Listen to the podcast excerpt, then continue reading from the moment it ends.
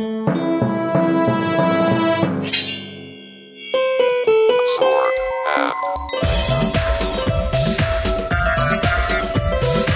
everyone, welcome to the Sword and Laser, episode number 190. I'm Veronica Belmont. And I'm Tom Merritt. And we are very excited to welcome author Timothy Zahn back to the show. Uh, thanks so much for joining us. No problem. Thanks for having me. Uh, Timothy Zahn, obviously, most of you know uh, as the writer of the Thrawn trilogy, and we've had him on the show before. He was our first Dragon Con guest a couple of years ago, uh, but he's got a new book out uh, called Soulminder. Uh, Tim, tell us a little bit about this book. The Soulminder stories were a group of, I think it was four, I wrote back in the 90s uh, about a machine that could capture the human soul upon death lock it away in a trap until the body could be repaired and then the soul could be put back into the body. Uh, I thought at one point uh, recently of maybe trying to add a couple of stories to that list and uh, release it. My agent talked to the Open Road people who'd done some of my, some of my earlier reprints, ebook reprints, and they were interested in uh, uh, doing Soulminder as well. So it has now come to fruition. So is it is it a collection of, of, of short stories on the same theme or on the same parts of the same story, or what, what's the structure like in that case?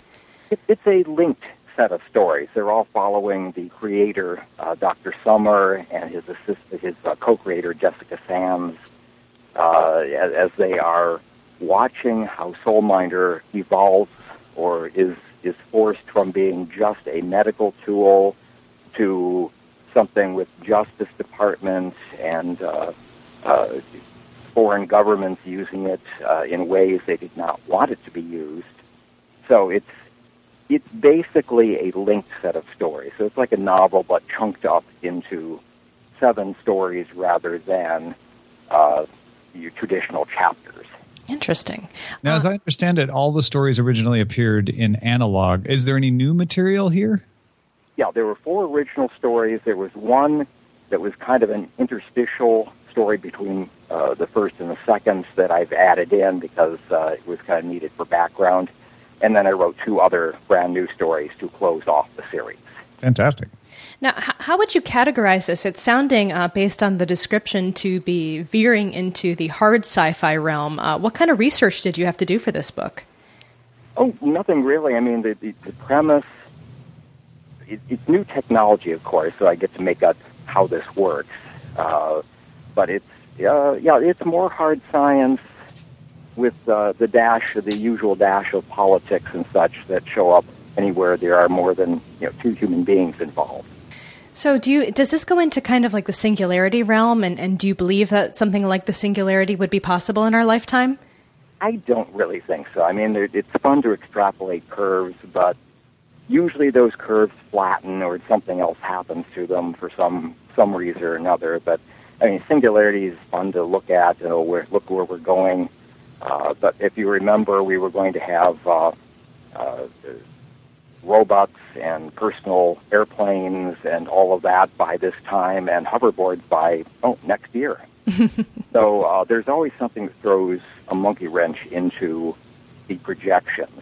On the other hand, there are always things cropping up that nobody anticipated at all, and uh, take things in entirely different directions. So I don't think I believe in the singularity as it's usually discussed but I know there are going to be plenty of surprises uh, down the road in science and tech.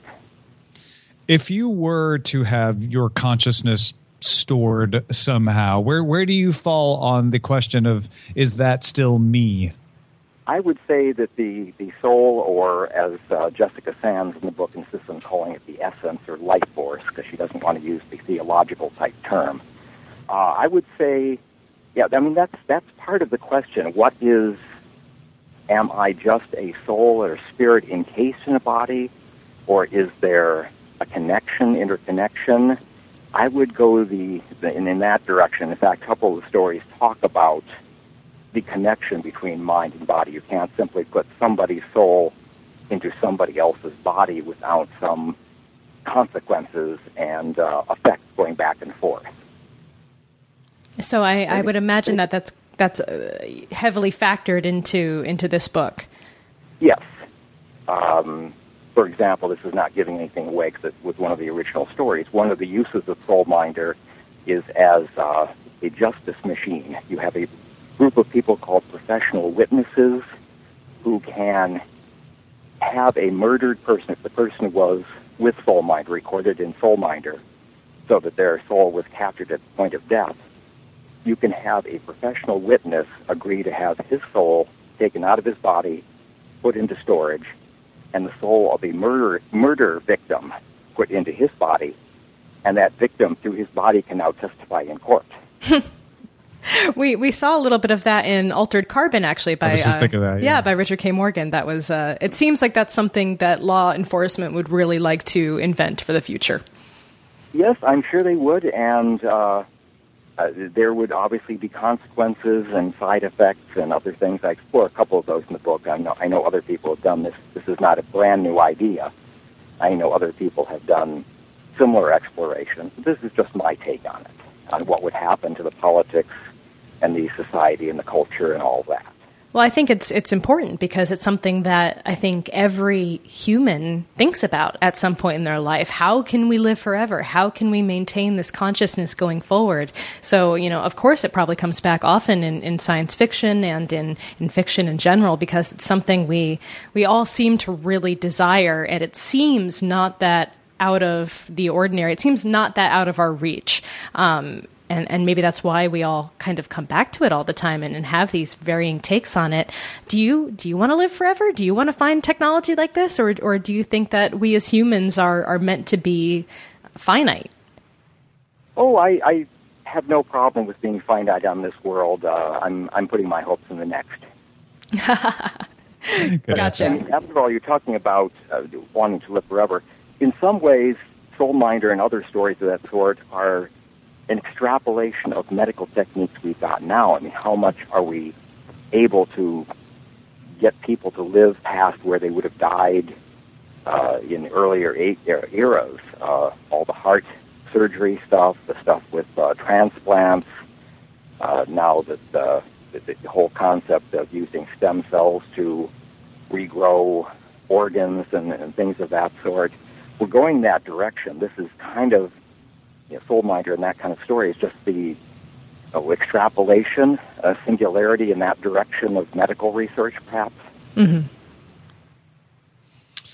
Now we have some questions uh, from folks in our audience, uh, and as I mentioned, you know, you're you're you've uh, you've you've got some name recognition in the Star Wars universe, but you've written a lot outside of that universe. And Joe says, with your tremendous output, both in licensed work, to your own original creations, is there anything special you do to keep the inspiration and the motivation flowing? Well, I hope I can keep the inspiration and motivation going. I don't want to keep going on at this this business beyond where I, I should have uh, should have quit. Uh, aside from that, it's just a matter of what kind of story do we want to tell next. Uh, can I make put a, put together a story that I will be excited about writing? If I can, and someone will buy it, go for it. So it, it, most authors have lots more ideas than we will ever get a chance to write down. So um, I, I'm probably in that boat. I've got a probably a dozen. I've got half a dozen uh, middle grade young adult uh, series um, in, in outline form as it is right now, and I haven't gotten to any of those. So I think I'll be working as long as I can.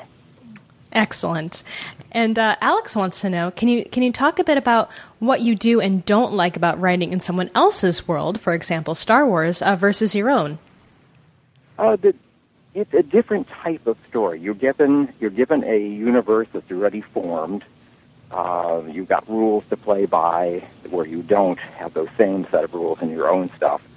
On the other hand, I don't have to explain to people uh, the Star Wars universe. The mm-hmm. readers all know that, so I can skip a lot of the the basic setup that I would need in something like the Quadrail series or the Cobras or something of that sort um, and they're recognizable names and faces and voices in the uh, other work as well. It's it's a different type of story. Neither is better than the other. They're just different, and they're both fun as long as you've got something of interest uh, and a good story to tell.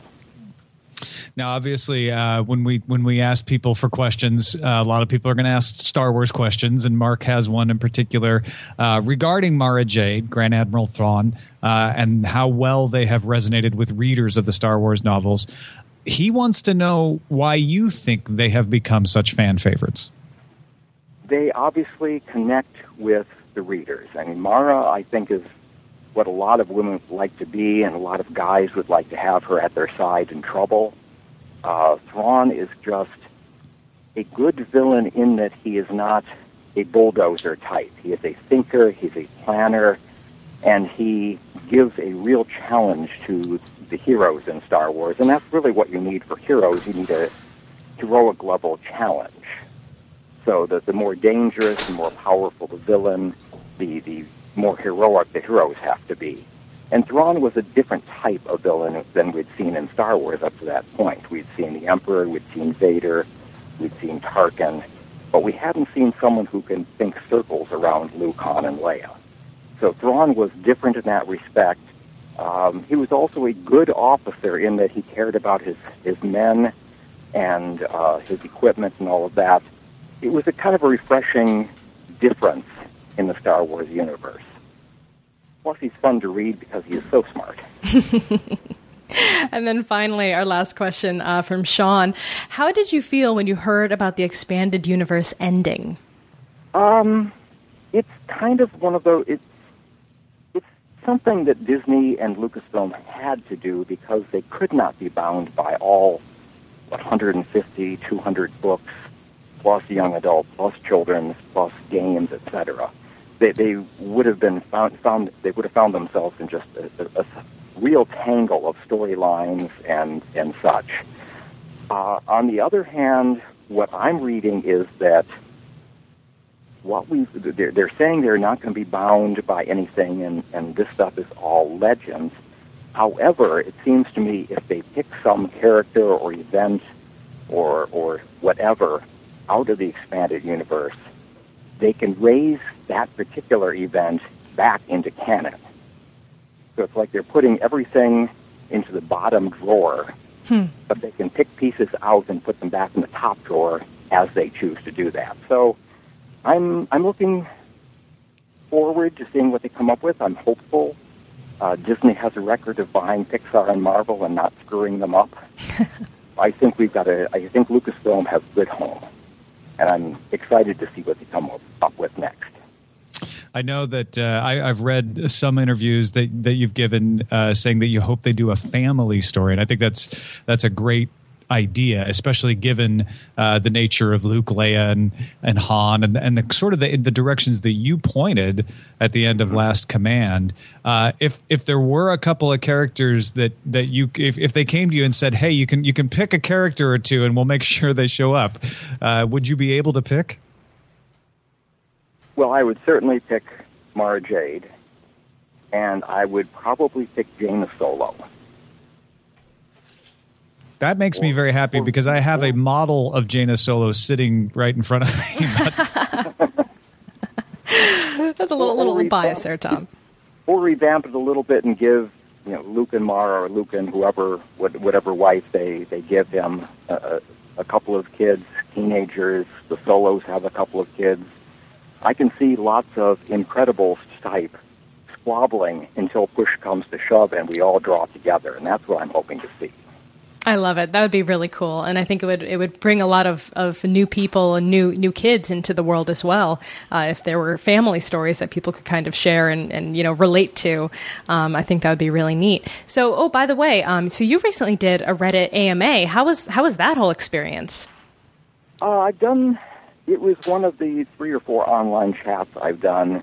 They're always kind of like drinking from a fire hose. lots and lots of questions.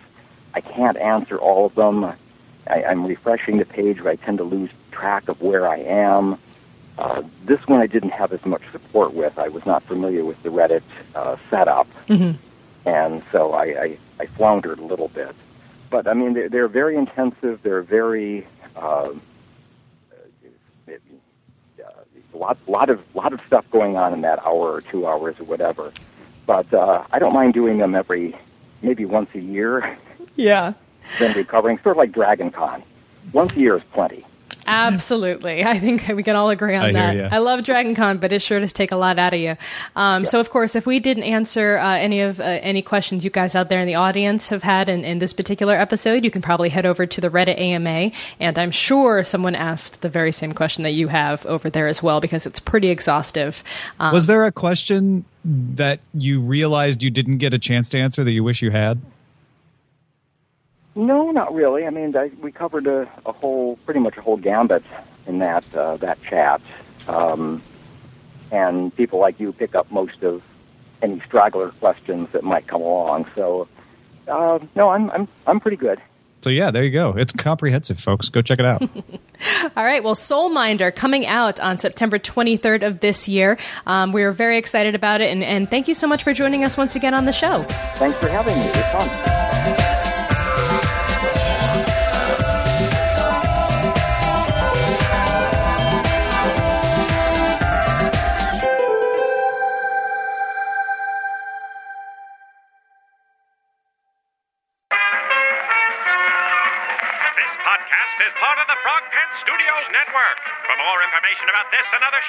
Visit frogpants.com. Audio program so good, it's like you're there.